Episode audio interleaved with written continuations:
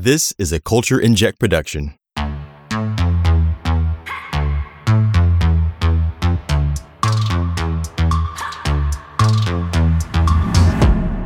know, the alpha was the me. But let, but anyways, Jonathan, what is your second favorite performance?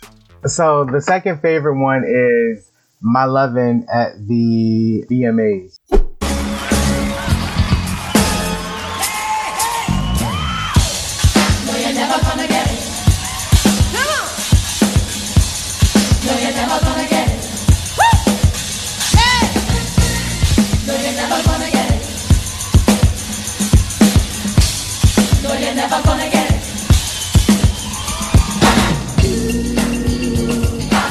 And this was the the performance where they were in all black, and I think they had like lace tops.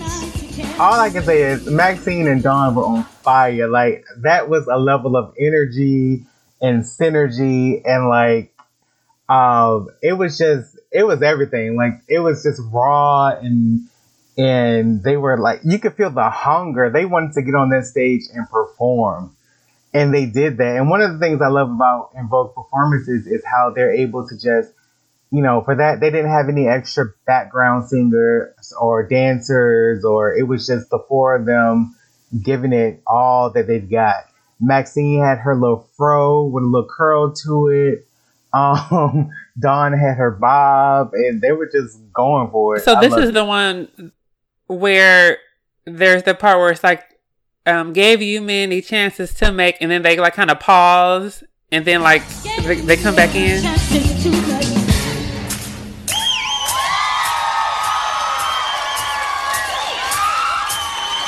They all that thing you change with love. Yeah, like in the beginning, I think the host of the show, and it was like, "Nigga, never gonna get it," and they come out and they're just like posing for a minute. Is Dennis Miller? Is it the MTV Movie Awards from 1992? Because I know in 1992 the VMAs they did "Free Your Mind." Okay, So so, I, is- I think it was the movie awards. I love that one too. That's a really good one. I would say because of the band. I think that's what like all the performances that we're saying. I'm thinking the band doesn't get enough love. And of course, we don't know who the band is, we don't know who the band members are, but I think that's what kind of separates their performances that were good from what were great because that band just gives it the extra kick. And so I love how they interacted with the band in that performance with gave you what because first it's the da da da da da and then I remember Terry walks out and then she kind of touches Dennis Miller. Then they all kind of walk up from a different point of the stage. Okay, so okay, yeah, yeah, yeah. So it's like the band is like the si- the secret weapon, the silent killer. Like they always, you always need a good band behind you, and um, yeah. So I think that really drove it. And like you said, they they looked great. They, I remember Dawn looked like I don't know, maybe there was like a track missing or something, but she kept swinging her head around. I was like, Dawn, stop swinging your head around. That bob, and it was like, I mean, they're trendsetters because that she had the asymmetrical bob. She was whipping that bob. I yeah, uh, I I can't say enough. Like this is a really, really, really, really good performance. It's just so funky, and it's like I don't was the was the tempo faster or something. Like it probably is. it was a lot of energy in that performance.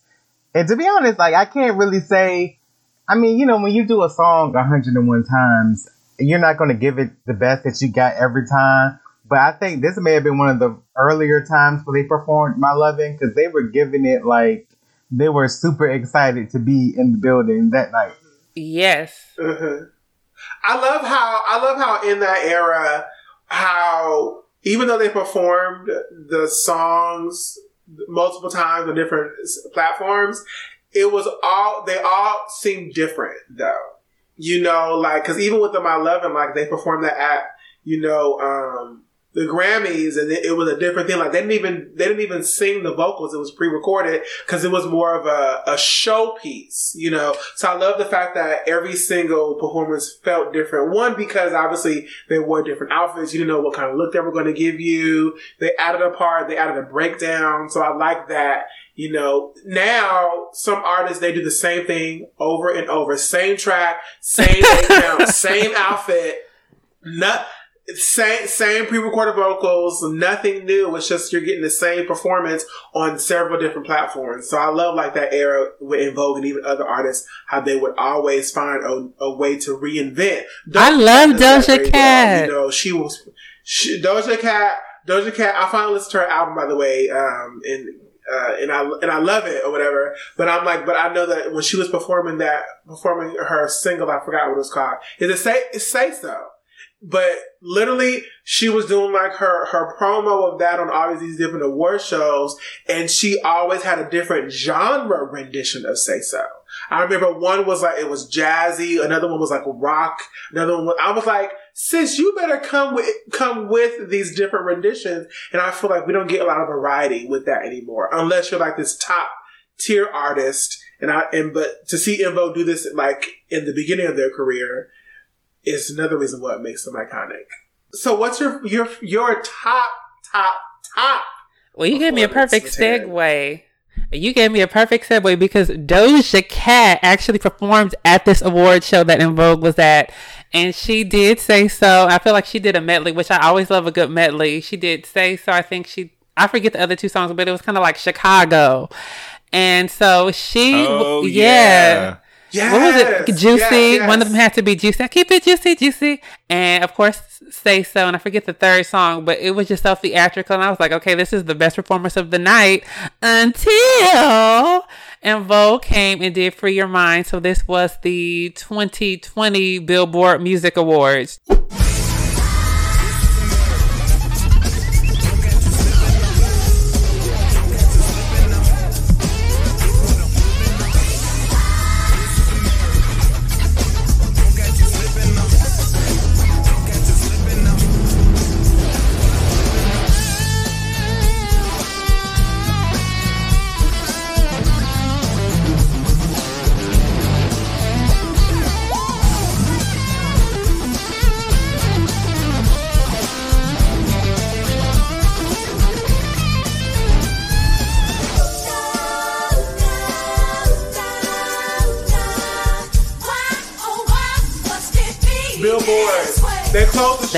The show with Free Your Mind.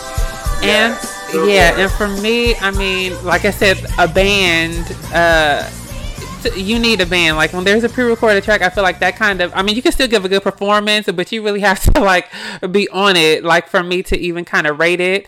And so I think all of the performances that I picked, there they had a live band, but this one in particular because it was a, a band of three black women um, who were kind of prominent on the stage. Like you saw them, like that just made it, you know, even more special. And the the lead guitarist, she came out and did her solo, so that always makes it exciting because I I, I just love the interaction between musicians and the band.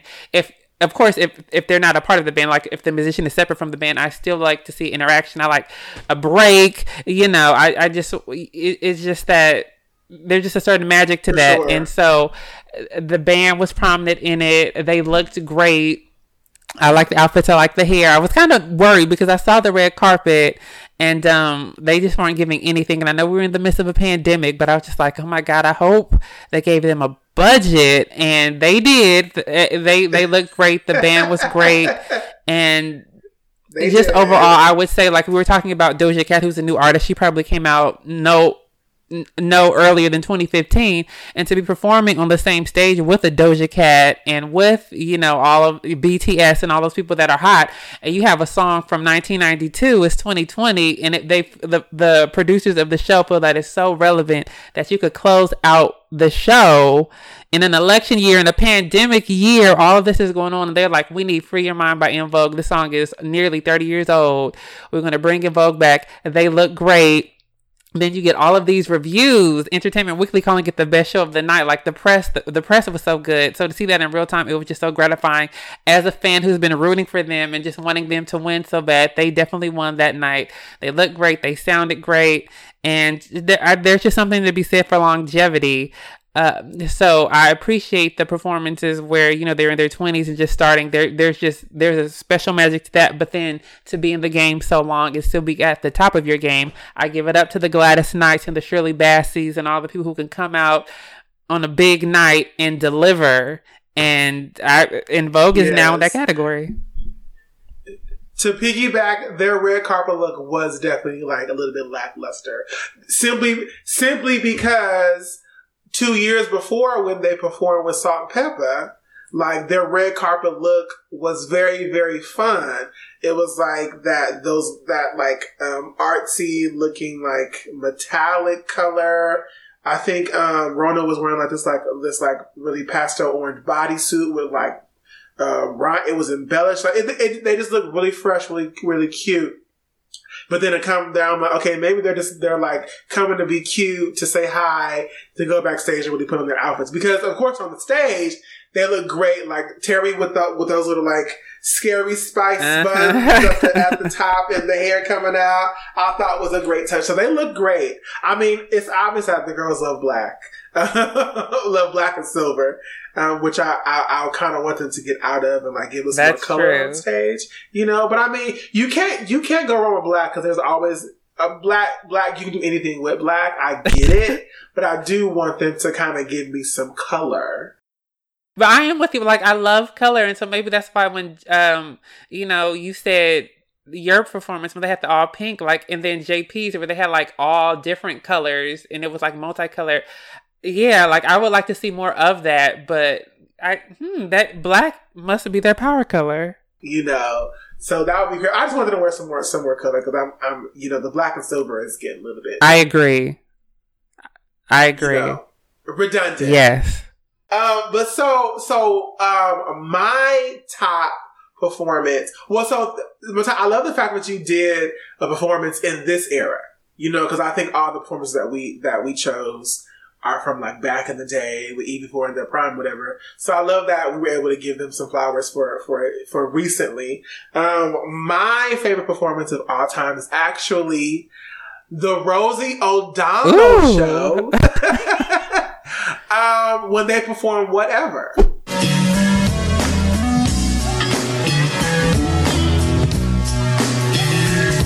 I'm wanting you too much.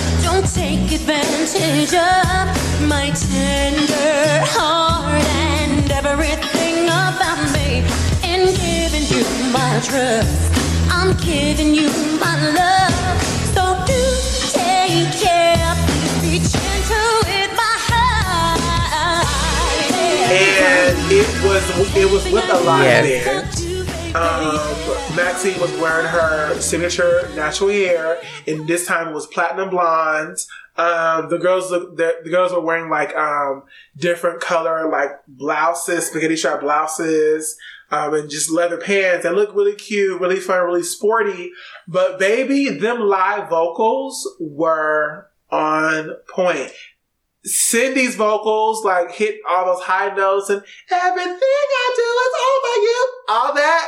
I'm like, baby, she sounded phenomenal. Like that performance to me is like is is like top tier. Especially them being in the EB3 era without Dawn. I feel like it's kind of like, yes, Dawn is gone, but we can still sing. We're still in vogue. We still got it. Nothing has changed. So I, I love the fact that even, and even at the end of the performance, it went into this kind of like funk, uh, funk a beat to it. And you can kind of see how Max got really into it. Cause I've got, I guess I have my live band. It really changes Yes, the mood of the song. So it went into this like bump, bump, bump, dump, the bump, bump. And I was like, okay, this is funky. So I love that. That's my favorite performance. I literally watch that at least once a month. At least once a month. Cause whatever is one of my favorite En Vogue songs anyways. But yeah, that, that performance is very top tier to me. I love how Rosie always showed them so much love because they were on her show. I don't know how long her show ran, but they have a couple of performances on there all the way up until For Riddle. sure. For sure. Thank you, Rosie. You Yes. recognize the queens. I used to love watching Rosie. I used to stay home from school and watch Rosie. Okay. um, I think that's a gay boy thing because I feel like Ray- Rosie always had like if if nobody else was going to book the folks that the gays wanted to see, Rosie Rosie, was going to do it. So Exactly. um, oh, I guess I'll go. Mine is um so free your mind. I feel I feel like we've seen free your mind performed five million times, but like I love the SNL performance of free your mind. Um, and I think it's for a number of reasons. I think it's the band. I think like we gotta. I really love the Matan. Matan always is gonna bring up how live the live component changes, the changes thing. I mean, since first episode, that has been a, a good talking point because it really it changes it. Like I think we're tired of here. We we can predict the sort of like that we've heard the track so many times. We can we don't we know what it sounds like, and for such an energetic song, iTunes. right? Right. And so when it's live, it just changes everything.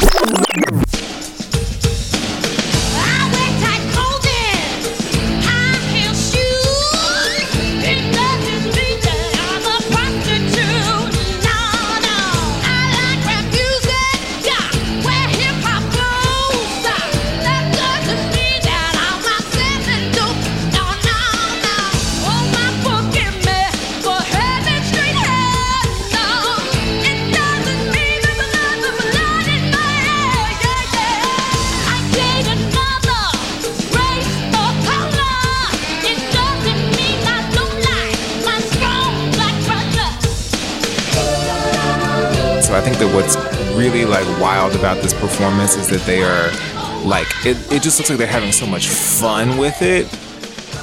SNL is a big stage to be on, I think. Um, it is now, and I know that it probably was then as well.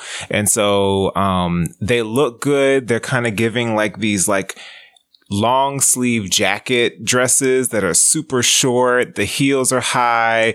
Like Terry and Dawn have like these, the sleeves are like leather. It's giving attitude. Um, and then the choreography for us to have seen variations of it sort of over time. I think the choreography, like they just go in. The hair is moving. The hair is bobbing and weaving and doing all the things that it needs to do. Um, they are spinning. The kicks are high. It's just like, I don't know. It's it, of all of the Free Your Mind performances we've seen, I feel like it is top tier, and to me, it gives uh, uh, the best essence of I think why I love En Vogue, and so it's not subtle. It's very over the top, and I appreciate that. Um, it's just like the fierceness of En Vogue to me, encapsulated in a performance um, on such a big on a, such a big stage. Yeah. And the audience response, like I love when there's a good audience response because sometimes they are killing it and then the audience is kind of dead. And so that can kind of, I don't know, it doesn't make it a bad performance, but it just maybe kind of affects like my um, reaction to it or my perception of it. But when the audience gives it up and is into it and you hear like the cheering and the excitement, that, you know, kind of elevates it too. And that performance, I just remember the audience being so into it and just giving it up for them when it was over. So that's another one. I don't, That's oh sorry, but Matan, that's why I think your choice was so interesting because like I think the the Free Your Mind performance then they didn't even have an audience, did right they? because of the pandemic, they did not have an audience. and they went in. It wasn't. yes. Right, and then the response to that that came because now with social media and everything, like you can kind of see like the journalists were giving their opinions of the show, and you see like Entertainment Weekly, which is a respected magazine that's been around forever, saying that they had the best performance of the night. Like that, I guess, kind of um was just like kind of confirmation. Whereas other performances of like the your pick and pretty much well some you know i don't know because like that's why i try not to read youtube comments because it can kind of like make me see things that i didn't see or kind of make me kind of consider things that might not necessarily be true. But like for the soul train um lady the soul train performance where they did the old school medley i just remember a comment saying the audience didn't give it up for them like they should have like they didn't get a standing up like why didn't they give them a standing ovation or something? So then i was like hmm why didn't they give them a standing ovation? So then I don't want to kind of think about that though, but then I, I'm kind of forced to think about that. But when like you can just hear the audience going crazy, like there, it's just it just adds to that 10 out of 10 perfection. So that's why that Free Your Mind SNL, that audience, and think about it, that probably wasn't even a single at that time because I think maybe Funky Divas had just come out or what what have you. So for it to be like a new song, you're kind of introducing it to like a mainstream audience on like a big platform, and to get that response, it's because your performance was great, not because people were familiar with it. So they did great. So, Jonathan, your top, your top En Vogue performance. this moment, uh, moment was, I think it was huge. It was pivotal. It was the first time En Vogue had all four original members had been together since like 1996, and it was at the VH1 Hip Hop Honors where they performed "What a Man" with Salt-N-Pepa.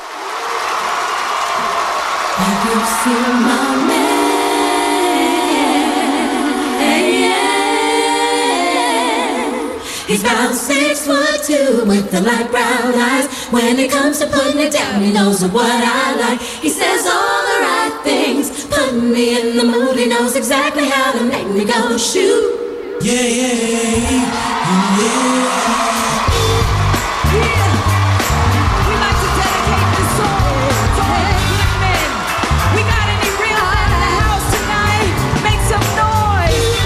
And I remember this moment. I remember being so excited and disbelief like, this is not happening. This is not a test. This is not a drill. Um, the original En Vogue is back together and they did What a Man. They, they had a little intro in the beginning where they did a little a cappella number and they had on their army fatigue uh, assortment of outfits and I remember Maxine had her blonde locks in, and it was just a very exciting time. And it's very nostalgic for me because I had been waiting for so many years to see the original ladies get back together, and um, it was a good performance. And we had never seen them perform "What a Man" before, so that was also really special because they never performed it.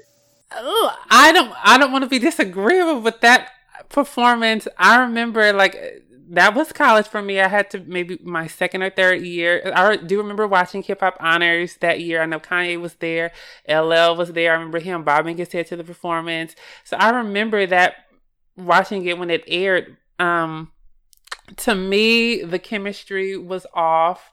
The acapella was off. I remember like Dawn was very off in that acapella. Um, so I was like, ooh. And then I don't know, like they just seemed so out of energy. A lot of times it was like like I liked some of the choreography, but there was just something very off about the performance. And I know, like I think at that time, Cindy's, um, I think one of her children might have been sick because they gave an interview and they said that she, you know, was at the hotel with her baby for whatever reasons. Cindy seemed, they just all seemed kind of tired. John tried to pick it up, but it seemed like she was the only one singing at certain points. I don't. So when I watch it, I don't know. I just I can't get into that one. Like if it was the Alicia Keys, like they looked like that was a little bit more, you know, concise to me. The, the the performance for me, it was exciting because it was En Vogue reunited. That was why I don't, and I don't think that I was expecting much because I felt like What a Man, it's it's Salt-N-Pepa. You know what I mean? But that definitely was like an iconic moment to kind of see them all back together as you know full grown women you know burying the hatchet and trying to trying to create a new era you know? Um, i wish i did go to their tour um, but i never did. But yeah. And it was kind of and i remember like watching clips of them i think in those same outfits by the way on tour. And and seeing them perform whatever but perform whatever with dawn I was like, oh, that's so cool because I know that you know she was on that album, but then was taken off because she left or whatever. So it was kind of cool to see her, you know, perform these songs with them in an era that she wasn't really a part of, and them doing that signature like uh, hip flex. Da, da, da, da, da. I was like, come on, hips. Move the hips. I love, I love that movement. It's so cute, but I think it's so simple and it's like so cool. Like seeing them all like bop their hip at the same time to the music when it comes in. It's so cute to me. Frank But, Gatton said, yes. um, Boom Cat, what's her name? Laurieann Gibson choreographed whatever. I didn't know that. Wow. So there, you know, there, uh, there is this performance. I don't know what it was on. I think it was MTV. It was like maybe like a a, a, a sponsored thing, but it was En Vogue performing whatever, and it was like a full choreographed performance. They had like a whole sixteen count choreographed intro, and I was like, where? I was like, where did this come from? Do y'all know what I'm talking about? Y'all know what I'm talking about? No, what is it? I'm like, I, I I have to find it, and it was it's whatever, and it's like I'm like, wait, they have like full choreography throughout the entire song, but I felt like it was like when the song first came out because I promise you, every performance after that, that choreography was cut. Right. about- It was like it was a lot. I'm like, dang, they- have to be out of breath. Champ, you have to like- find I that find performance. I don't. Know if it was like a Pepsi thing or like a McDonald's thing, but I remember seeing them, and it was it was like a it was like a pre-recorded stage. They were on a sound stage, the three of them. Um, and the, but yeah, it was like, and I was like, why didn't they do the choreography on all their other performances? Why is it just this one? Do you remember how they looked? Yeah, uh, it, it was definitely their like their like EV three look where um Cindy had the messy hair. Um, Max was rocking. I think Max was rocking braids at the time, I believe, or maybe her hair was short. I'm gonna find it. I have to find it because I was like, "What's this choreography that I never I never seen before?" But like on me doing my deep dive into En Vogue, I found it. Um, so I'm gonna see if I can find it and send, send it to you guys, listeners listeners, if you know what I'm talking about, please comment on on on something so we know what it is, so I don't uh, go crazy trying to find it. So I'm looking at YouTube and I'm seeing like a late night show performance where they are definitely doing some choreography in the beginning that I hadn't seen them do before. Is it Letterman? Yeah. Okay. I've seen that one. Okay, so, okay, I haven't seen that one. It's it's it's a it, it was it wasn't like a, a live televised like it was like a, a pre-recorded like sound stage. It was just them and the camera or whatever, just them three. because I just want to say like that choreography like I never well, I have to agree with like what everyone was saying um particularly JP when he said like he didn't really like maybe he couldn't really appreciate whatever when it first came out that's definitely me I remember I was probably 1997 maybe 11 and I just remember thinking Ooh, I didn't like seeing them like that. Like, you know, I'm used to seeing them be these beautiful vamps with, you know, and so like with the pale makeup and the way they were moving. And I remember like it came on at my aunt's house and she's like super religious. So she was just like, I can't get within Vogue. So I just, you know, there was just like, you know, this kind of like negative feeling I had towards the video. And now it's probably my favorite because I can appreciate the high fashion and the choreography and the styling, just the makeup, the hair, everything about it. And I think um, Babyface and Giuliano Franco did a great job with the track, making it so haunting because I know there's several versions and I like a lot of the remixes of it. I love the, um, the Tawate remix but I couldn't appreciate it at the time. Now I can. And like the choreography, like I would love to see the full choreography because that was like, that's why sometimes I like lip sync performances just because you can see the full choreography. That one, like, well, I'll never know, you know, what they were doing when the director cut from it. So please, if you could find that, send it to me. So let's get to some letters, folks. So, um, if you have questions, comments, or anecdotes, please, please, please email them to us at partofusevf at gmail.com and we will read them in an upcoming episode. Uh, well, so just as we we love you, we're going to move on to a letter from Daryl. And it says, I'm enjoying the podcast. You're, you're approaching the discussions from different points of view, and that makes for an interesting listen. I just finished listening to episode two, and Josh, Born to Sing, not an iconic album cover. Come on, bro. It's the definition of iconic. Four golden sisters in clean, crisp white outfits, lounging on the beach as the sun sets, bathing them in golden light, looking classy and sexy as all get out, and En Vogue written in red in that iconic font accompanied by the title Born to Sing. Hell yeah, you were, you were ladies. It's bold, classy, cool, eye-catching. I'm sorry, but I strongly disagree that it's not an iconic album cover. All right, I said my piece, Darrow. Now, I have to respond. okay, go, you go first. I said what I said. the end. And It I is will, giving it is giving Easter Sunday. It is giving it is giving church. I said what I said. Look, and and I was not present on that episode, so I will uh, uh, back him up and say that I don't think that the cover is iconic either. I do not. I never have liked it. I think that it's very um underwhelming when your name is En Vogue especially when you think about the the the uh, explanation of, of how they found the girls and and the statement they wanted to make with this girl group. I felt like that cover was very underwhelming. It looks very christian pop very hillsong united very um very BeBe and CeCe Winans christmas album. It's it's not it's not giving for me.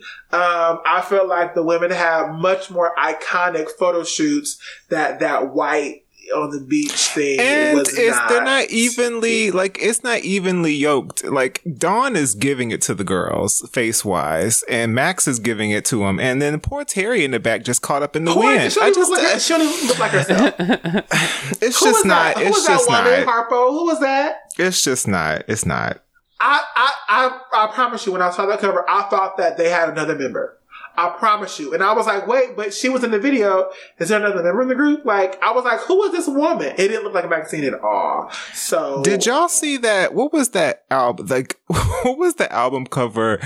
It was like some rinky dink, like, Oh, live in what was it? It was, Alabama. like live in the USA or something, where they photoshopped uh, Amanda's face onto Max's Oh, body. child. Uh, somebody, they've been doing, they've been doing these ladies dirty over the years anyway. It like, sucks. It it really does suck. I, I hate it.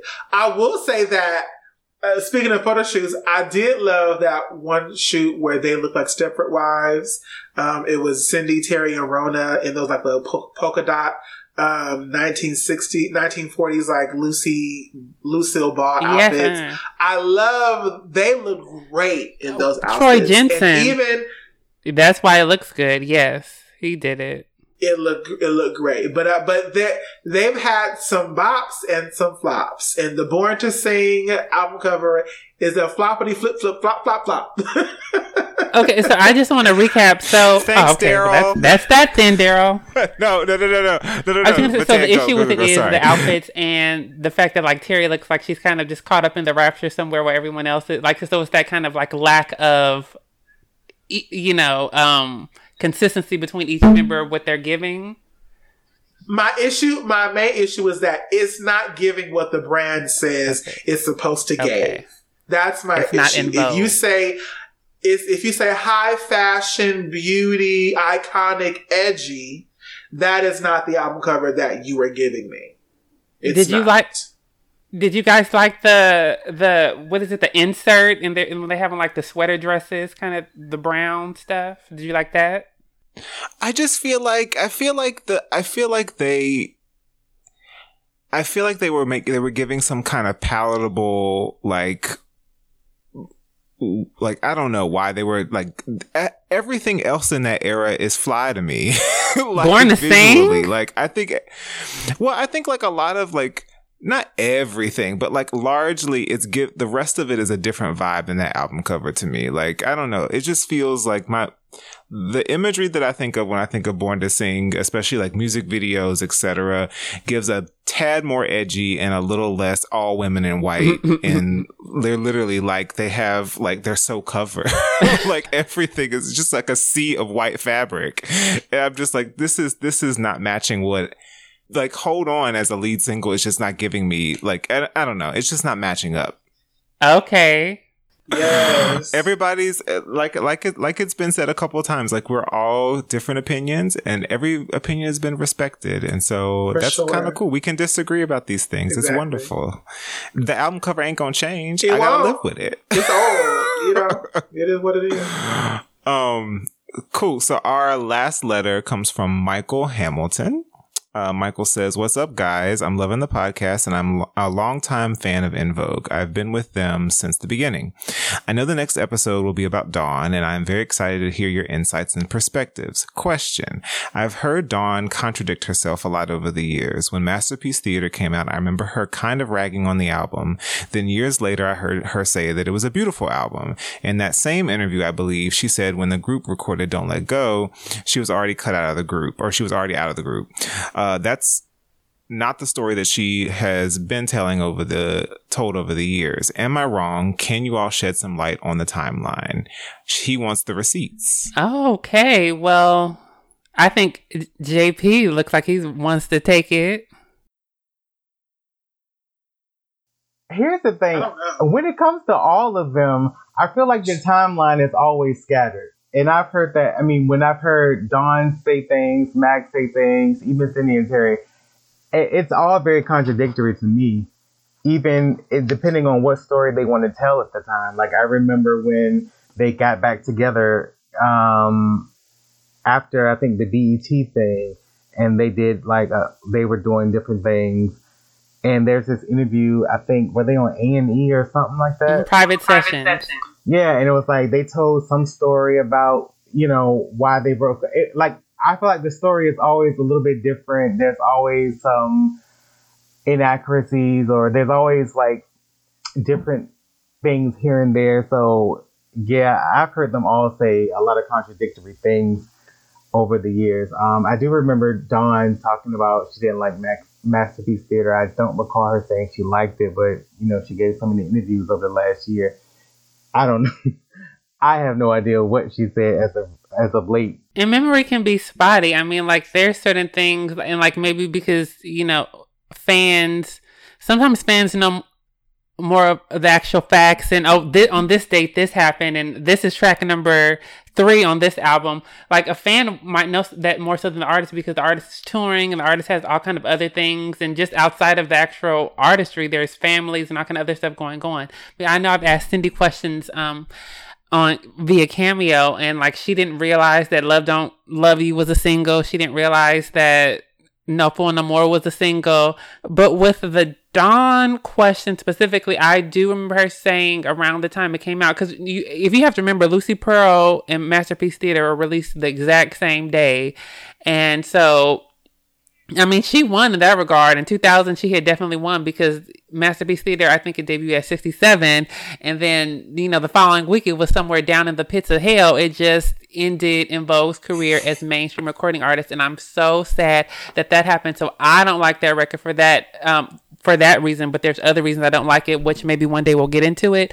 But I know that there was one of her fans on social media who always just talked about how much he loved Masterpiece Theater and how he wished Dawn was on Masterpiece Theater. And I think she responded saying, Oh, you know, I would have liked to have been on the record. So maybe she was, you know, sometimes like you'll say stuff to like appease someone, like, Oh, this person keeps, you know, saying on my timeline how much he wishes I was on the record and what I would have done And Just let me just say, oh, it's a beautiful record. I wish I was on it, just so you know maybe the person will leave me alone.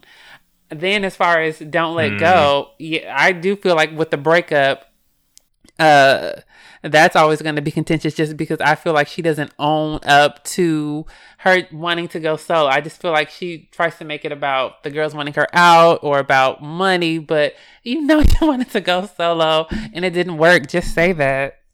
One thing I will say is that we all know that Dawn suffers from a sad case of FOMO. you know, she a lot a lot of the a lot of the things that she says about the group, whether it's past or present, if you read between the lines, is really just her saying, I wish I was a part of that. That's literally all she's saying. Like, even when she did the whole interview on TMZ about the En Vogue Christmas movie, it's kind of like, sis, just say you wanted to be a part of the movie. It's okay. But I feel like she's trying to maintain some form of pride and dignity to say, well, this isn't right or they did this wrong. It's like, no, sis, you're not a part of the group we're going to continue without you because we are still a group. But it's like, if you want to be a part of everything, if you wish you were still a part, then just say that. And, but may, I feel like if she does say that, she may have to be accountable for her part and the reason why she is not a part. Um, so I feel like it's definitely her saving face, but, um, I feel like her contradicting, her contradicting herself is, is, is a, a manifestation of her just sad that she isn't a part of the current En Vogue era. And you still could be. You still could be. But I don't think that you will. JP, what you gotta say, JP? I don't think that she will. JP JP is so funny because JP has a tail. JP goes, he does. He does. He's building it up. He's building it up. It's not easy being a Dawn fan. So, so I'm wrong, JP. So I'm wrong. I'm wrong. I think that again, when you talk about legacy and what you've created, I definitely think she wants to be a part of something, a part of it because she helped to build and she was an integral part of the legacy of En Vogue. But I think it's, I think it's more about the legacy aspect as opposed to like I want to see with Cindy and Terry and Rhona. You know what I'm saying? I think it's more like when you think about when you look back at your life and what you've done and what you've built, that is the most successful part of her life. So of course, of course, there's going to be a part of you that wants to profit off of that. So I'm sure it's it's. I think it's more about that as opposed to like I just want to sing with y'all. Like I don't think it's that sentimental or that like you know what I'm saying. Like I don't think it's that I agree with that for sure. I, don't- agree with I that for think it's sure. a- I don't think it's for the sake of singing with them. I think it's for the sake of like the brand, like all the opportunities that she's missing out, like, you know, not being featured on an album with Chance the Rapper, not having a movie on Lifetime, you know, not doing the billboards twice in a row, like not, you know, doing the 25 year reunion. You, like there's, there's just stuff that En Vogue is doing, uh, currently being on uh, on uh, the Coming to America 2 movie like that she is not a part of that I feel like she wants to be a part of. She wishes she was a part of but the drama is so far gone you can't. So it's like well you can only resort to petty shade and and and YouTube blog press tours to get your story to get your story heard. And it's kind of like sis what's the point of this? Let them have their moment and you create your own Well, I think it's because like right now, like why sure, am I going In En Vogue has, right now? I'm so sorry. En Vogue has had like obviously like new opportunities, like the Chance the Rapper thing. Like you know they they dropped a you know Electric Cafe, like sure, but like so much of their bread and butter and so much of their visibility is around like legacy, and that is the thing. Like the the the mixtape tour is a legacy. Like it's about what's been built by all of those artists. And so I can imagine and I can, I can feel sympathetic to that to a degree. Like it would suck to know, like, I have, um, given all of this energy and time and built something with these women and I can't profit off of it, but I also can't even get the flowers. Like, like I can't even go on, you know, uh, the Billboard Awards or, you know, whatever and sing the song that I sang over and over and over and over and over again for years and be recognized as a part of an iconic group with these other women. And well, that's make it how work, suck- sis. Make it work. But you know, that's a But the business thing, thing. I thought that was just so hurtful that I, I I felt a certain level of like hurt for her when she talked about how Yes, get the, up, get up, the- Block JP, get how up, the, the red how the red dresses were um in the the Black History Museum in in DC, and she was like, her and Maxine didn't even get any type of invitation or anything to even, you know, they didn't get any type of um opportunity to be there. And it's like they wore those dresses like that. Those red dresses are iconic because of Cindy, Dawn, Terry, and Maxine. And, and, and I'm like, damn, like you couldn't even get an invite That's true.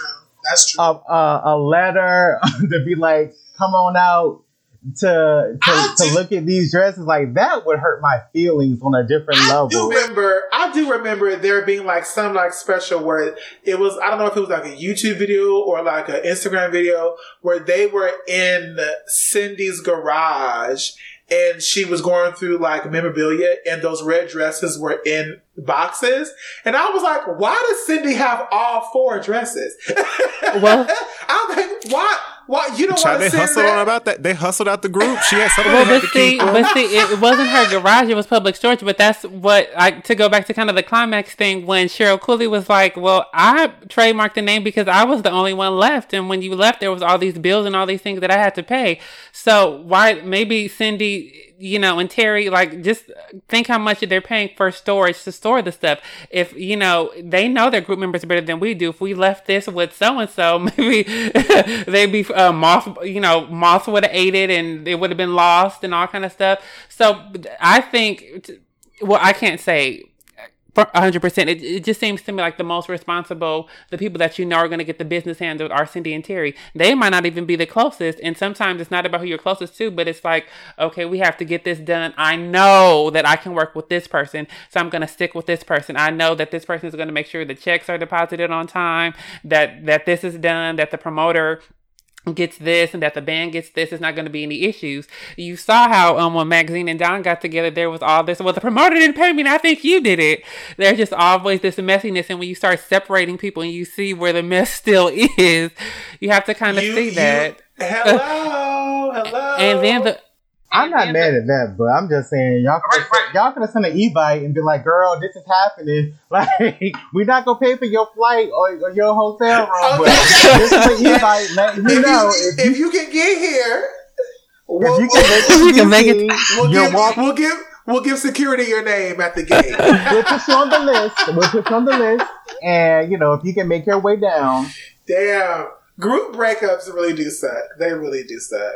I, look at Sister Sledge. Hmm. They're sisters, and like, what was it? Who was the lead singer of Sister Sledge? What Kathy Sledge? She just toured that Sister Sledge by herself, and the other two. I mean, so this is there. There's always going to be something.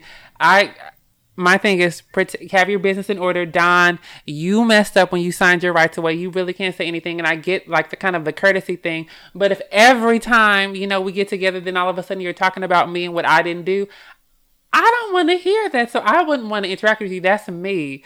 They did that Sylvia Rhone thing together. Then a year later, there's all these YouTube interviews about what I didn't do and what this person. Well, and, you on know, top and, of it, and looking looking at Cindy and Terry, they're very they're very aware of what they say, and so for me.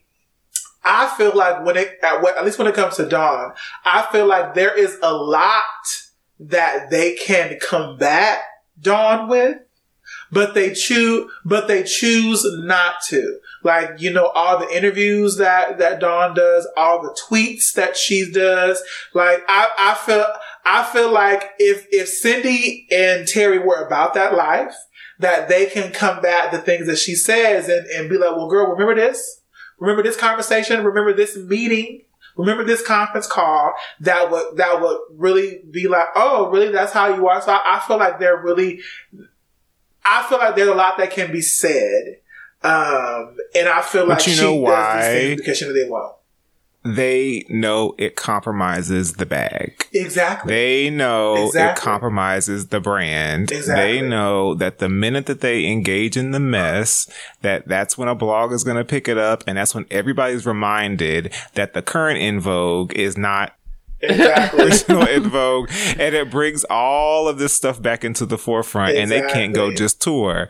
And so, but I I give them credit because they have stayed consistent with the talking point that the door is open. Whether the door is actually open is for us somebody else to decide. It's open But they with have- conditions. They have publicly, but they have publicly said over and over and over again that never say never. They they leave it vague, and I feel like if if any of those women decided, we saw it with we saw it with the Sylvia Rhone thing, they didn't have to. Like I don't know how that was arranged, but like they didn't have to show up. Cindy and Ter- uh, Cindy and Terry didn't have to show up, and Rhona didn't have to. They, you know what I mean? Like it could have been, it could have not been, but like they have, in my opinion, at least from my vantage point, made it a point to to keep it vague because they know the strength and if they were to come back as a big as all of them. and they know And that so- more opportunities will present itself For if the, sure. If the original lineup was all together,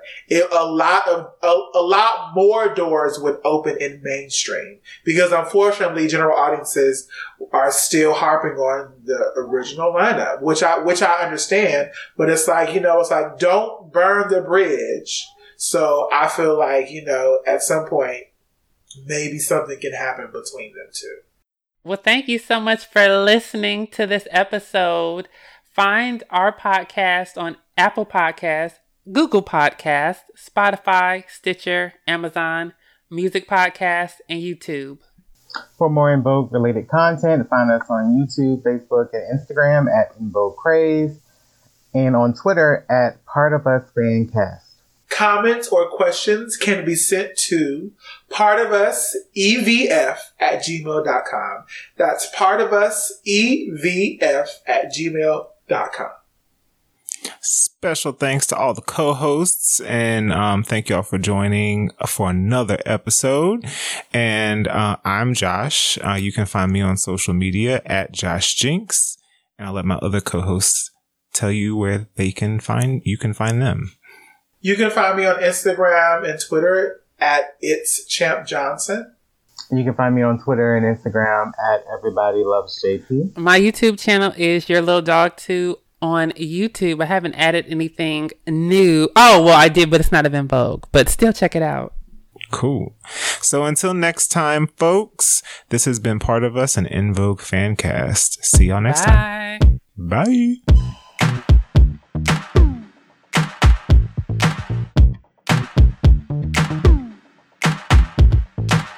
This episode of Part of Us at En Vogue Fancast was researched, written, produced, and edited by Matthew at Culture Inject Productions.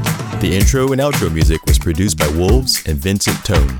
We're more than just a podcast, we're a fan community. You can keep up to date on En Vogue and chat with other fans by visiting En Vogue Craze on Facebook.